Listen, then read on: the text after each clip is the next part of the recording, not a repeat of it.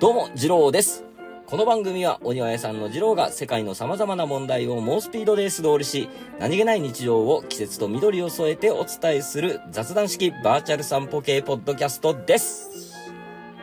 しゃ、やっていきます。えー、暦の方参りたいと思います。大変遅れておりますけれども、挽回すべく努力していく所存でございます。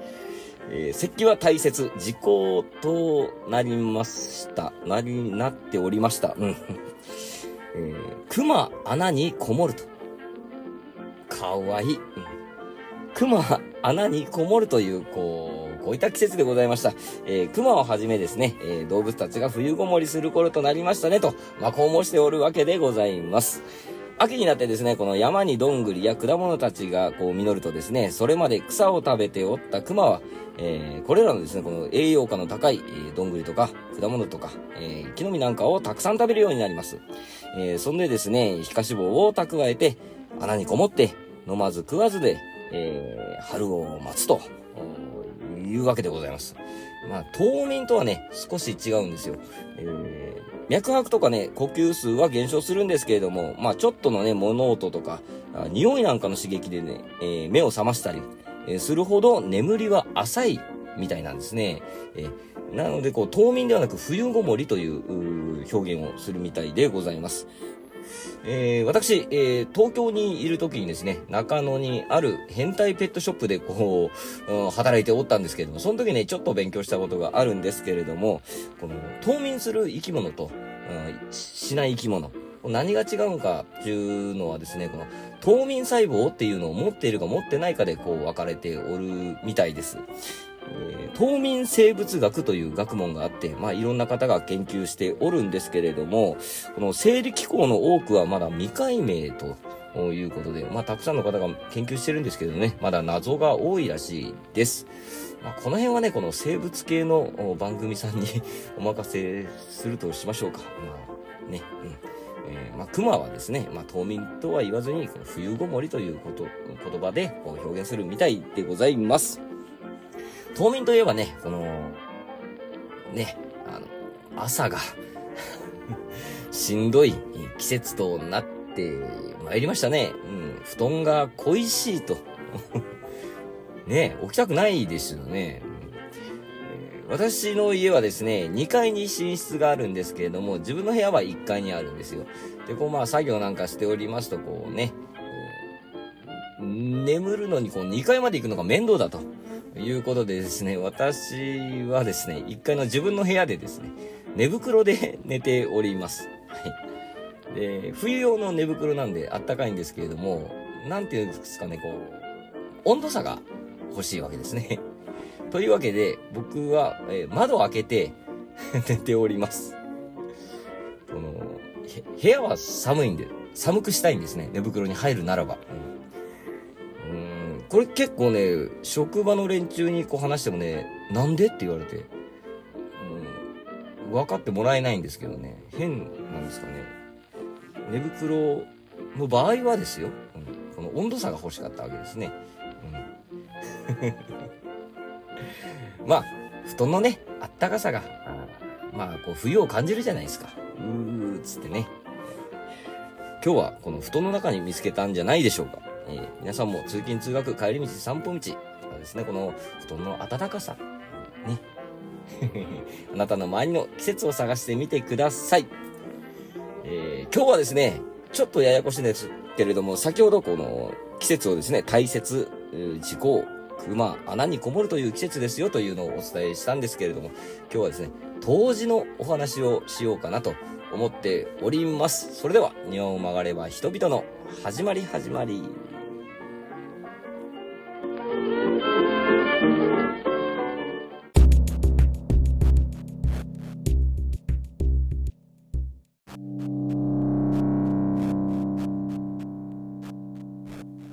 はい。本編でございます。今日は冬至のお話ということでですね、皆さん、今年はいつが冬至かご存知でしょうか ?2022 年はですね、12月の22日でございます。えー、これがですね、えー、20日の夜の配信になると思いますので、まあ、あと2日後でございますね。うん。まあ、この当時、つうのは何回ねっ、ちゅうのをまず前半でお話ししていきたいと思います。え、二十四節気の一つでございます。二十四節気っていうのはですね、この季節の移り変わりを知るためのもので、えー、1年をですね、24に分けてですね、約15日間隔でこう区切ったものでございます。庭を、庭を曲がれば人々のの第2話だったかな。で、えー、ご説明しております。よければ聞いてみてください。僕はもう怖くて聞けません。はい。えー、行事を行う当時の日っていうのはですね、当時に入る日を指します。はい。えー、まあ、これがいつかいねっていう話なんですけども、まあ、固定ではなくてですね、毎年変動いたします。えー、12月21日頃なんですけれども、えー、1年を太陽の動きに合わせて24等分して決めるもんでですね、えー、1日程度前後いたします。今年は12月の22日というわけでございます。まあ、どんな日なんですか？っていうことなんですけれども、えー、北半球においてですね、え太陽の位置が1年で最も低くなり、日照時間が最も短くなる日でございます。え、太陽の位置が最も高くなる夏至と比べると、東京で約4時間40分、え、北海道の根室でですね、約6時間半もの差があります。日照時間にね。すごいですね。6時間半って、1日の4分の1ぐらい違ってくるわけでございますね。ええー、すごいですね。うん1年で最も日が短いということはですね、翌日から日が長くなっていくということでございます。えー、つまりですね、当時を太陽が生まれ変わる日と捉えてですね、古くから世界各地で祝祭が盛大に行われてきました。えー、中国や日本ではですね、太陽の力が一番弱まった日であり、この日を境に再び力が蘇ってくることからですね、一応来福と言いまして、えー、当時を境に運が向いてくるとしております。この一陽来福、えー、一つに、えー、太陽の陽ですね。来福、まあ、来る、この福はね、えー、っと、うん、福の神の福を使ったりするんですけども、正しくは、えー、往復の福ですね。うん。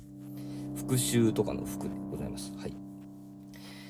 まあ、これ、英語圏、まあ世界中であるんですけれどもね、うん。英語ではですね、ミッドウィンターと申します。うん。で、これが、まあ北半球の表現なんですけども、南半球においてはですね、夏至になるわけなので、ミッドサマーとなります。はい。ミッドサマー、見ました？うん。なんか、急に、ちょっと暗くなっちゃったけど まあ、なんていうんですかね、暗くなる映画ですよね。僕、ああいうテイストすごく好きなんですけど はい。なんかちょっとね、気味悪いっつったらあれですけど、なかなかね、カル、カルトな感じの映画でしたね。えー、まだ見てない方はちょっと見てみてください。まあ、まあ、当時っていうのは、まあ、こんなもんでございます。後半はですね、当時って何すんのっていうことをちょっとお話ししていこうかなと思います。今日はね、最近ね、あの、全体的にこう長くなっておりましたんで、今日はこう短めに行こうかなと思っておりますので、ね、はい。じゃあ、後半は、当時何すんのっていうことをお話ししていきたいと思います。当時とは何ぞやでした。ありがとうございました。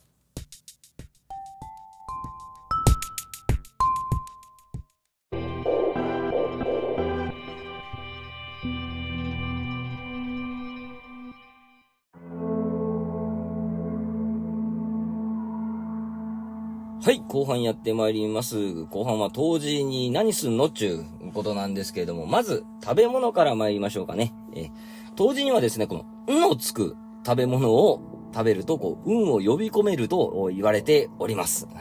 運盛りという、言うらしいですね。この演技を担いだわけでございます。中でもですね、この、運が2つつけば、運も倍増すると考えたわけでございます。まあ、シャレみたいなもんですかね。はい。当時の七草というのをご存知でしょうか？はい。七つあるんですよ。当時に食べたらいいよっていう食べ物が、7つあります。いきますよ。えー、まず、南京。うん、が2つついてますね。ね次、レンコン。人参。楽しいこれ。うん。銀杏。金柑。寒天。ちょっとこれ怪しいですけどね。で、次です。最後ですね。いきますよ。うんどん。何これということなんですけど、うんどんとはですね、うどんのことでございます。まあ漢字で書いてですね、まあこう読んでる時もあったんでしょう。うん。あったんだとすれば、まあセーフといたしましょう。まあこのね、えー、運が2つつくものを食べると、運が倍増しますよ、とということでございます。皆さんも食べてみてくださいね。えまあ、運盛りはですね、この縁起を担いでいるだけではなくてですね、この栄養をつけて寒い冬を乗り切るための知恵でもあり、いろはにほへとがですね、んで終わることからですね、一応来福の願いが込められております。中でもね、この、かぼちゃを食べるのが有名ではないかなと思うんですけれども、まあ一番最初に言いましたこの南京でございますね。え、これがかぼちゃのことでございます。漢字で書くとですね、南の瓜と書きまして、え当時はこの陰が極まり、再び陽に帰る日なので、えー、陰。まあ、これが北でございますね。から、陽、南へ向かうという意味がございます。うん。かぼちゃはですね、だから、えー、南という漢字が入っているこのかぼちゃを食べるんですよっていうのも、そういう意味も含まれると いうことでございますね。えー、かぼちゃはですね、ビタミン A やカロチンが豊富でございまして、風邪や脳血管疾患予防に効果的でございます。本来ね、えー、旬は夏なんですけれども、長期保存が効くことから冬に栄養を取るための先人の知恵でもございます。あの、僕見たことないんですけど、あの、いとこ煮っていうのがあるみたいですね。このかぼちゃと小豆を一緒に煮るっていうのがね、あるみたいなんですよ。僕、あの、食べたことも、まあまあ、見たこともないんですけども、皆さんご存知ですか？いとこ煮。あとね、こんにゃくも食べるみたいですね。うん。砂落としとか、砂洗いだったっけなんだっけ？砂落としって言うんだっけ、まあ、なんかそんな感じでね、こんにゃくも食べる習慣があるみたいでございます。うんは一つだけですけどね。二、つついてないけどいいのかな？まあいいのか。皆さん、あの、かぼちゃ食べてみてくださいね、当時にね。あとはね、あの、なんと言ってもですね、ゆず湯でございます。当時の日に、ゆず湯に入ると、風邪をひかずに冬を越せると言われております。もともとはですね、この運を呼び込む前に厄払いするためのみそぎだったと考えられております。昔はね、この毎日このお風呂に入るわけではなかったので、この一応来福のために、えー、身を清めるためだったと言われておりますね。うん。あとね、この強い香りのもとにはこの邪気が起こらないという考えがございました。柚子の香りでこの邪気を寄せ付けないというか邪気を起こらないと。まあまあ、そういう考えがございましたね。うん。またですね、この、柚子は実るまでに長い時間がかかるのでですね、長年の苦労が実りますようにと、そういう願いも込められております。えー、ゆず湯はですね、この血行を促進して、まあ、風邪の予防とかですね、この冷え症を緩和したり、クエン酸、ビタミン C による美肌効果もございます。えー、僕がですね、この東京にいる時に、まあ、スーパー貧乏だった時がございましてですね、要ガスが止まってたんですね。で、まあ、冬のある日ですね、このガスが止まって、うわ、風呂入れねえぞ、と。じゃあまあ、銭湯でも行くかと言ってね、銭湯行ったらね、湯船にね、めちゃくちゃいっぱい柚子が浮かんでてびっくりした記憶がございます。えー、僕の実家はね、そのゆず湯とかね、そういうのをやらない、えー、そういう文化がなかったので、もう最初見た時にびっくりしました。なんでってなりましたね。えー、まあ、後々考えればですね、あれがまあ当時だったんだな、というふうに思いました。はい。ほいでですね、えー、皆さんもゆず湯やってみていただきたいんですけれども、あのね、この、丸のまんまゆずをね、えー、入れると、まあ、ちょっと香りが立ちにくいんですね。やっぱ弱いんですね。なので、この、僕が見たね、銭湯みたいにこう、たくさん入れるかですね。やっぱりね、この、中身をこうね、露出していた方がいいんで、輪切りとかこう半分に切って、えー、入れると、より効果的に、匂いも強くなりますし、その、え栄養というか、まあ、その成分がね、お湯に溶けるということなんですけど、まあ、何分この、汚れますし、詰まったりなんかしたらもう、大変なことになりますから、まあ、あのー、網に入れて、ストッキングとかね、いいんじゃないですか？そのゴミネットとか。まあ、割とね、細かめのネットにこう入れて、えー、まあ、この、揉んだりするっていうか 出してみるとこの匂いが強くなるんじゃないかなと思います。あとね、この皮だけ削いで入れたりするところもあるみたいなんですけどもね。でもね、これやっぱり、その、やっぱこう、柚子が浮いてて欲しいじゃないですか。ね、風情としてね。なので、柚子は、えー、何個か買いましょう。入れるようにね。で、1個はこう切って、このネットに入れて、この、揉むよなんか、出汁じゃねえけど、なんか成分出るよと、あとはもう皮をね、入れて、なんかちょっと遊ぶよ。遊ばねえか。俺遊んじゃうから。うん、まあ、皮入れて、で、1個はこう浮かべて、まあ2、3個浮かべてもいいかもしれませんね。というわけでですね、柚子何個か買いましょうね。うん。この季節結構スーパーとか並んでるんじゃないですかね。うん。ゆず湯やってみましょう。そんでですね、皆さんでこの健康に冬を乗り切りましょう。以上、冬、冬じゃねえや、当時何すんの？でした。ありがとうございました。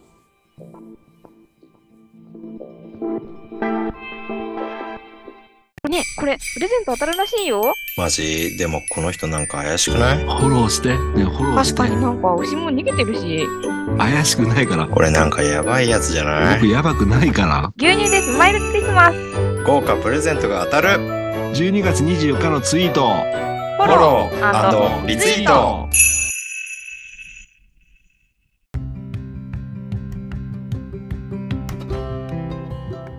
はい、総括でございます。今日は当時のお話をいたしました。いつに聞かれるかわかんないですけど、当時間に合えばいいんですけどね。まあね、予備知識としてこう、聞いと、聞いていただければ、まあ、ありがたいかなと思うんですけれども、このようにね、このいつ聞かれるかもわからないポッドキャストなんですけれども、ね、このリアルタイムでこの季節を、お知らせするという、なんかちょっと、わけわからん番組なんですけどもね、えー、まやっていこうかなと、頑張ってね、巻き返そうかなと思っておるんですけどもね、ね2個ぐらい遅れてるんですかね、暦ね。まだちょっと頑張ろうかなと思います。ね、CM 聞きました？牛乳でスマイルクリスマス。えー、24日にね、えー、いいことあるみたいなんで、それまでにもう1回ぐらいこう、収録できればなと思っております。なるべくね、流したいので、はい。まあ、そんなところでございます。うん、またね、こう、帰って、いろいろ、な、次何にしようかな、っていうのもありますしね。はい。クリスマス、近いですね。クリスマスのお話ししようかな、とか、いろいろ考えて ネタはね、いろいろあるんですけど、この季節柄ね、沿っていけばいいので、いろいろあるんですけれども、なかなか、年末舐めてましたね、ちょっとね。まあ、いす、忙しいっつったらね、なんか、あ、うん、だけど はい。まあ、やっていきますよ。頑張っていきましょう。皆さん寒いですけどね。あのー、新潟の方とか大丈夫ですかね？すごい雪ですね。ニュースで見ましたけども、立ち往生すごかったですね。ね、今年は、やっぱ寒いんですかね？うん。